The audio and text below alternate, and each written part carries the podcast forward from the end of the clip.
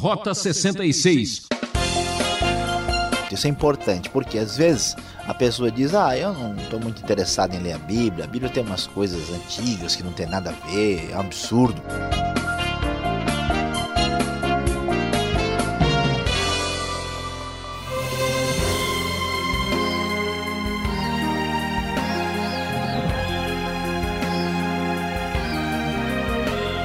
Antigo aqui sou eu mesmo, Peltrão, trazendo essa nova atração do rádio. Programa Rota 66. Estamos estudando a Bíblia, um livro que não envelhece. Deuteronômio é a matéria que o professor Luiz Saião está examinando. Hoje vamos ver os capítulos 22 e 23. O tema desta exposição será Pureza e Consciência Social aqueles que reconhecem claramente a voz de suas próprias consciências, normalmente reconhecem também a voz da justiça. Se cada um de nós varresse à frente do nosso lugar, o mundo todo seria limpo, não é mesmo? Isso também é espiritualidade. Confira comigo. É muito interessante, bastante valioso prestar atenção aos detalhes da lei de Israel no Antigo Testamento. Muita coisa certamente vai nos trazer uma iluminação sobre a relação de aliança entre Deus e o seu povo, e muitos desses princípios são muito significativos e certamente são úteis até os dias de hoje. É claro que nós temos muitas dessas leis ligadas ao contexto antigo do tempo do Antigo Testamento, do tempo da lei, mas certamente nós vamos aprender muito. Então veja só estas leis, cada uma toca em um assunto diferente, são uh, leis uh, que comentam sobre temas distintos, passa às vezes de um assunto para o outro que e isso na mentalidade antiga era perfeitamente aceitável, já que a relação com Deus, a relação com o próximo e a consciência social estavam interligadas. Mas é muito interessante perceber o elemento de justiça, de misericórdia, especialmente de pureza que marcam estes textos antigos. O versículo 1 do capítulo 22 começa dizendo: Se o boi ou a ovelha de um israelita se extraviar e você ouvir, não ignore o fato, mas faça questão de levar o animal de volta ao dono. Muito interessante. Se este não morar perto de você ou se você não o conhecer, leve o animal para casa e fique com ele até que o seu compatriota venha procurá-lo e você possa devolvê-lo. Vale a pena perceber como a omissão é criticada aqui na postura de lidar com aquilo que foi perdido pelo irmão israelita. O versículo 5 ah, chama atenção e diz: A mulher não usará roupas de homem, e o homem não usará roupas de mulher, pois o Senhor, o seu Deus, tem aversão por todo aquele que assim procede o texto destaca a necessária distinção entre o homem e a mulher. Homem é homem e mulher é mulher. E isso era percebido também pela indumentária, pela roupa vestida. De acordo com muitos estudiosos, eles acreditam que nos rituais pagãos, nos rituais cananeus, havia o costume de o homem se vestir de mulher e a mulher se vestir de homem naquelas festas que tinham um perfil orgiástico. Então, aqui a lei proíbe que se faça essa confusão da ordem natural instituída por Deus. Veja que sabedoria de preservar as coisas do jeito que Deus criou. O versículo 6 é muito significativo e dá lição profunda nos dias de hoje para muita gente. Se você passar por um ninho de pássaros numa árvore ou no chão, e a mãe estiver sobre os filhotes ou sobre os ovos, não apanhe a mãe com os filhotes. Olha a consciência ecológica.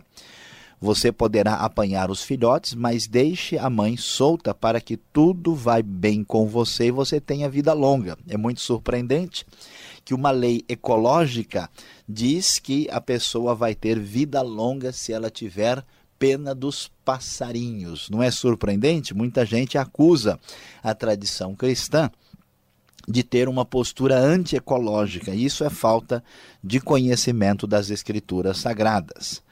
Versículo 8: Quando você construir uma casa nova, faça um parapeito em torno do terraço para que não traga sobre a sua casa a culpa pelo derramamento de sangue inocente, caso alguém caia do terraço. É a famosa laje não protegida. Milhares de pessoas, mesmo em nossos dias, caem de lugares onde não há proteção suficiente. Portanto, ao fazer um terraço em cima ou uma laje em cima da casa, não se esqueça de imediatamente fazer proteção para evitar um desastre. A omissão é criticada. Não plante dois tipos de semente em sua vinha. Se o fizer, tanto a semente que plantar como o fruto da vinha estarão contaminados. Havia uma ideia é, interessante aqui de não procurar misturas estranhas, provavelmente porque isso deveria ter alguma relação com o mundo pagão também. Esse mesmo tipo de ideia se aplicava a, a, a quando se fosse arar a terra ou quando se fosse usar roupas que deveriam ser de do mesmo tecido e não tecidos diferentes.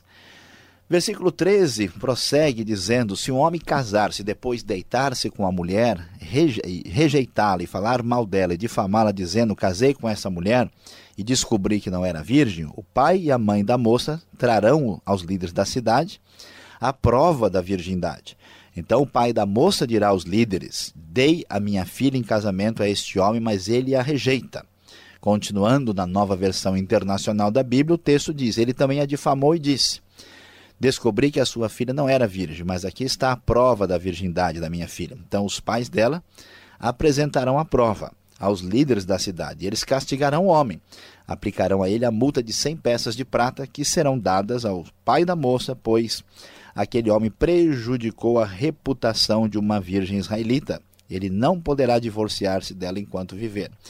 Observe que na sociedade de Israel a honra tem um valor muito grande. E a honra está ligada à sexualidade, porque a sexualidade é um elemento ligado à preservação da vida e da sociedade. Uma sociedade que não se preocupa com regras de como lidar com a sexualidade está afadada a ter problemas seríssimos, porque a sexualidade foi nos dada por Deus e ela deve ser dirigida pelos princípios divinos para que a pessoa possa desfrutar do que Deus nos deu e também poder dirigir a sua vida com a sua família, com os seus filhos e cumprir o propósito da procriação e da manutenção da própria sociedade. Erro grave nessa área traz consequências terríveis. Portanto, daí se percebe o valor da honra. Uma moça que tivesse a virgindade ou tivesse perdido a virgindade, isso era uma questão muito séria, como não faz tanto tempo assim também o era na nossa sociedade. E o texto prossegue: se contudo a acusação for verdadeira e não se encontrar prova da virgindade da moça, ela será levada à porta da casa do pai e seria então apedrejada porque desonrou o seu pai e a sua família. O texto diz na NVI: ela cometeu um ato vergonhoso em Israel, prostituindo-se enquanto estava na casa de seu pai. Eliminem o mal no meio de vocês. Se um homem foi surpreendido deitado com a mulher do outro, os dois terão que morrer, o homem e a mulher, com quem se deitou. Eliminem o mal do meio de Israel. A lei era muito direta e objetiva. Os pecados na área da sexualidade, particularmente o adultério, eram punidos de maneira muito drástica porque representavam uma ameaça para a própria sociedade, para o futuro do povo de Israel. Nós vamos ver no Novo Testamento que o enfoque do Novo Testamento depois é que o perdão, o arrependimento e o conserto da vida e a volta para Deus trazem esperança, mas do ponto de vista da lei em si, um pecado tão grave era passível de morte. Se numa cidade, verso 23, um homem se encontrar com uma jovem prometida em casamento, se deitar com ela, levem os dois à porta daquela cidade e apedrejem-nos até a morte. A moça, porque estava na cidade, não gritou por socorro, e o homem, porque desonrou a mulher do outro homem. Eliminem o mal meio, do meio de vocês. Se, contudo, o homem encontrar no campo uma jovem prometida em casamento e a forçar, Somente o homem morrerá. Não façam nada à moça, pois ela não cometeu pecado algum que mereça a morte. Este caso é o semelhante, é semelhante ao daquele que ataca e mata o seu próximo, pois o homem encontrou a moça virgem no campo, e ainda que a jovem prometida em casamento gritasse, ninguém poderia socorrê-la.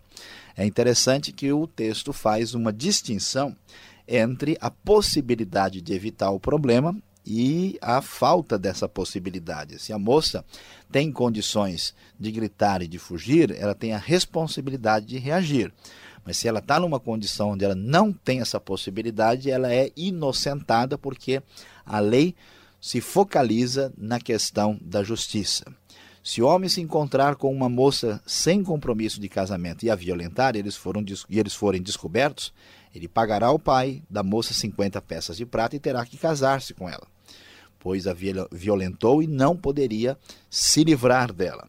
Nenhum homem poderá tomar por mulher a mulher do seu pai, pois isso desonraria a cama de seu pai.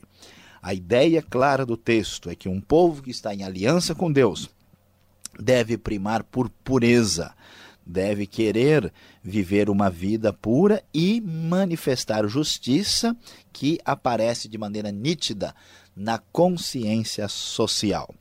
O capítulo 23 prossegue e nos dá a uma ideia mais objetiva do que isso significa.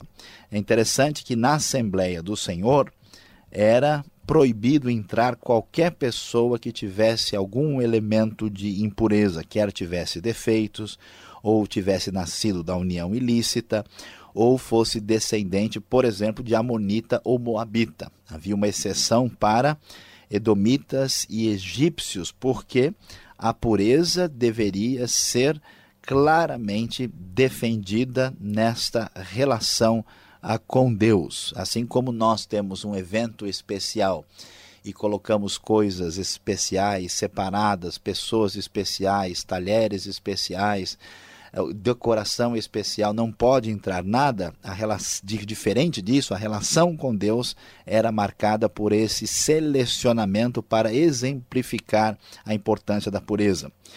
E o texto prossegue mostrando outros elementos que ah, trazem essa relação de, de estar impuro perante Deus. Por exemplo, o homem que tivesse poluição noturna, no versículo 10, ele ficava impuro também. Ah, é surpreendente o conceito sanitário do acampamento de Israel. Era proibido a, a pessoa evacuar dentro do acampamento. O texto diz que todos deveriam ter uma algo para cavar uma espécie de pá e deveriam então ah, ficar fora do acampamento e fazer um buraco e ali cobrir as fezes para não contaminar o lugar. E o texto é claro dizer que Deus andava pelo acampamento e não gostaria de ver nada desagradável ali, conforme o versículo 14. Muito interessante observar essa consciência ah, do texto com relação à pureza. Nós vemos que muitos séculos depois a Europa foi afligida por muitas mortes por não levar a sério estas ideias que aparecem aqui. Outras leis surgem a partir do versículo 15 e elas destacam vários elementos interessantes que merecem atenção. Se um escravo refugiar-se entre vocês, não o entregue nas mãos do seu senhor. Não o oprimam, deixem ele ficar com vocês.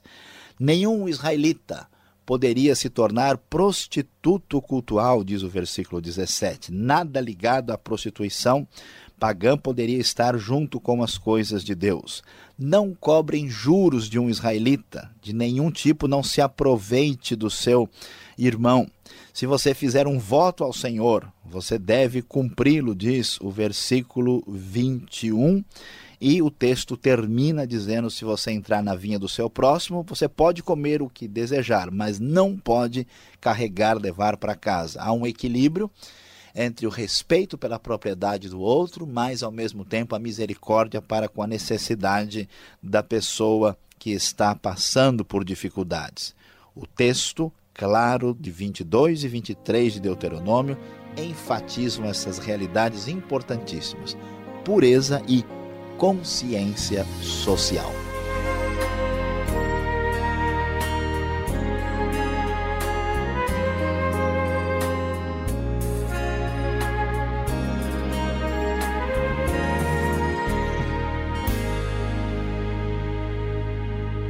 Esse é o programa Rota 66, o caminho para entender o ensino teológico dos 66 livros da Bíblia. Estamos na série Deuteronômio, estudando os capítulos 22 e 23. Nosso tema de hoje é Pureza e Consciência Social.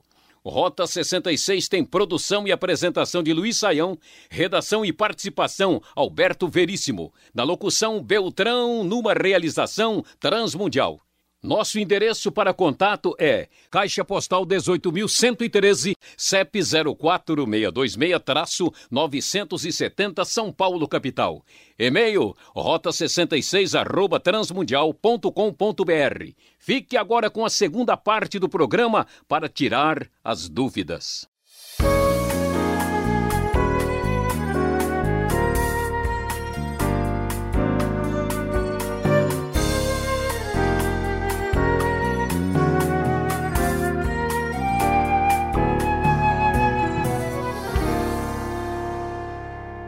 Dando sequência ao Rota 66, chegamos agora com as perguntas.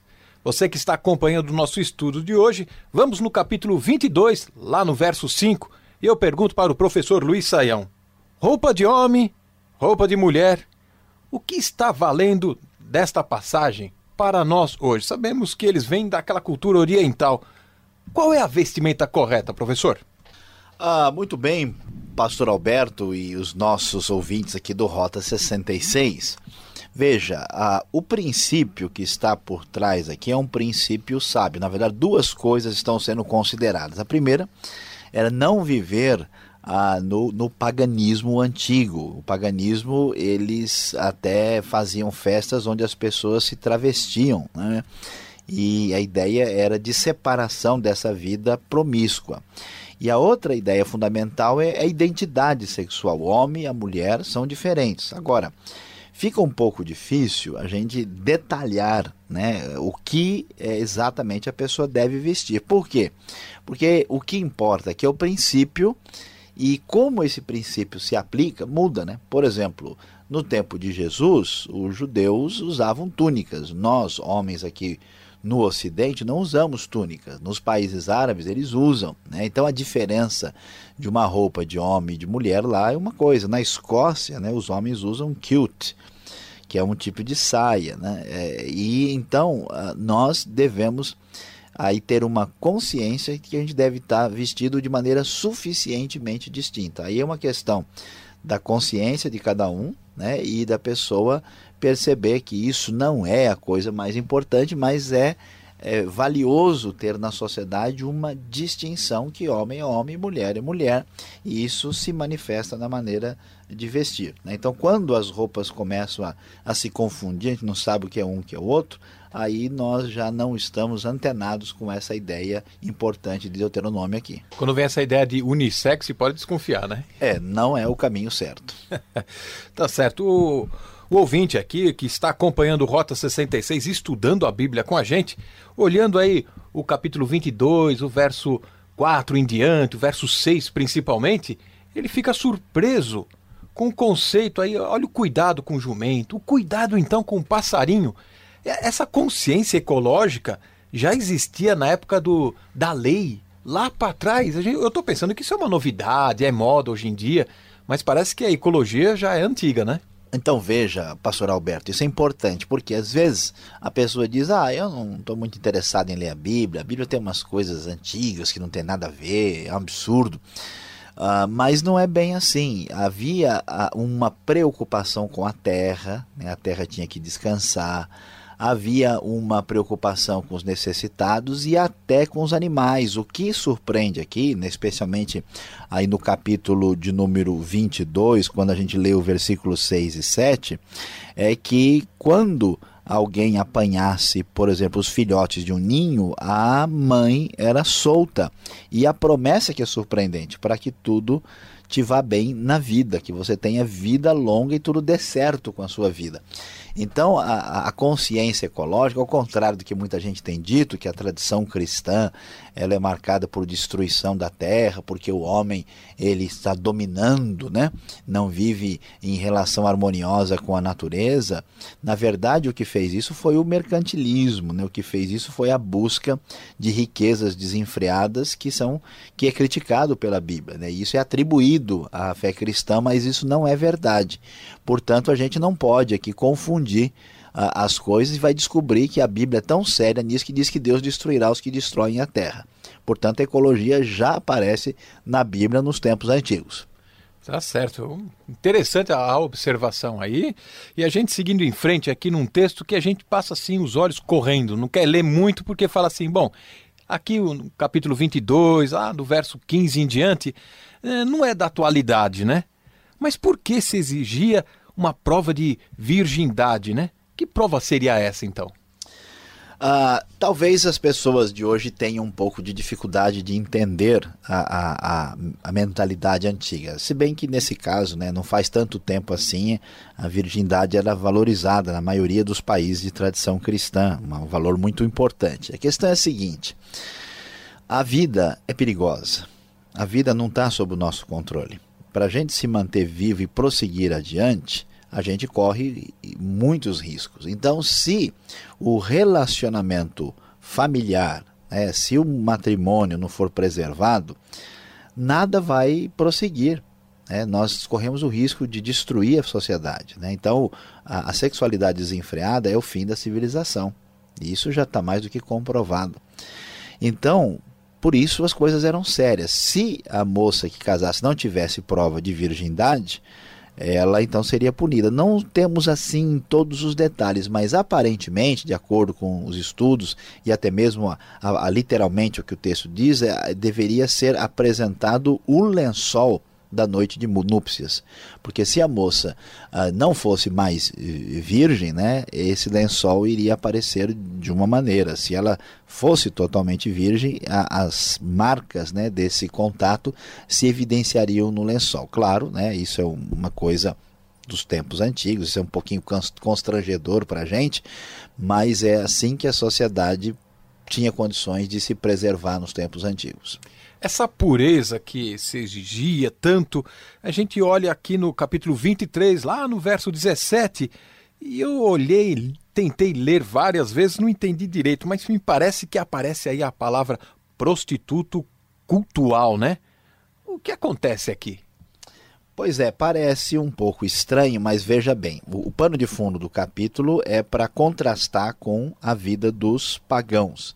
E como é que funcionava o paganismo dos cananeus? Eles, eles acreditavam que a prostituição é, providenciava uma espécie de contato com as divindades. Né? Isso até porque Baal, Astarote, Azerá eram deuses ligados a isso.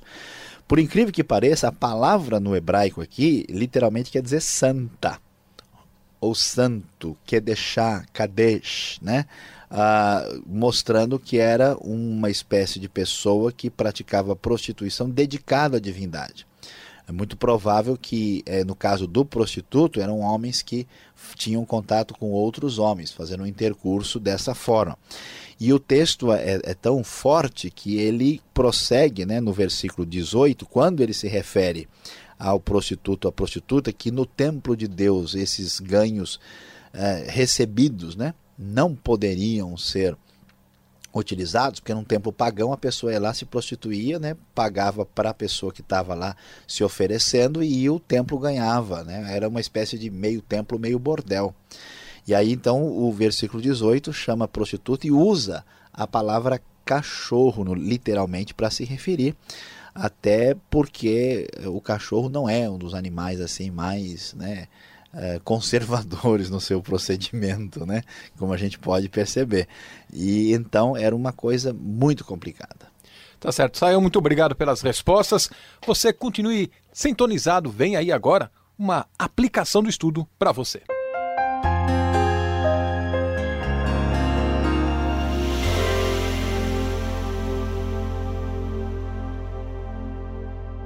Hoje você acompanhou conosco Rota 66, Deuteronômio 22 e 23 e falamos sobre pureza e consciência social.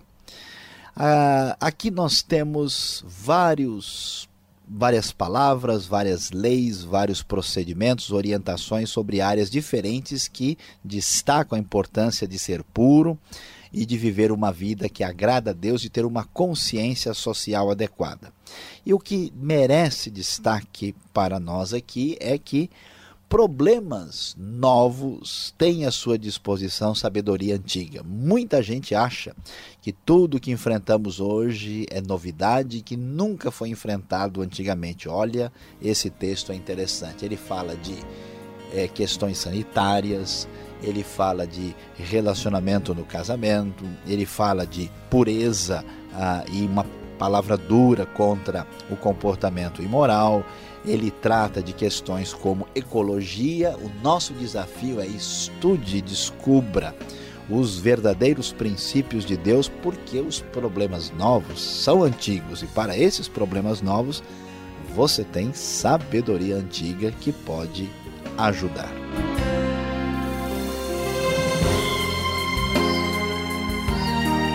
Rota 66 de hoje chega ao fim. Esperamos você nesse mesmo horário e sintonia.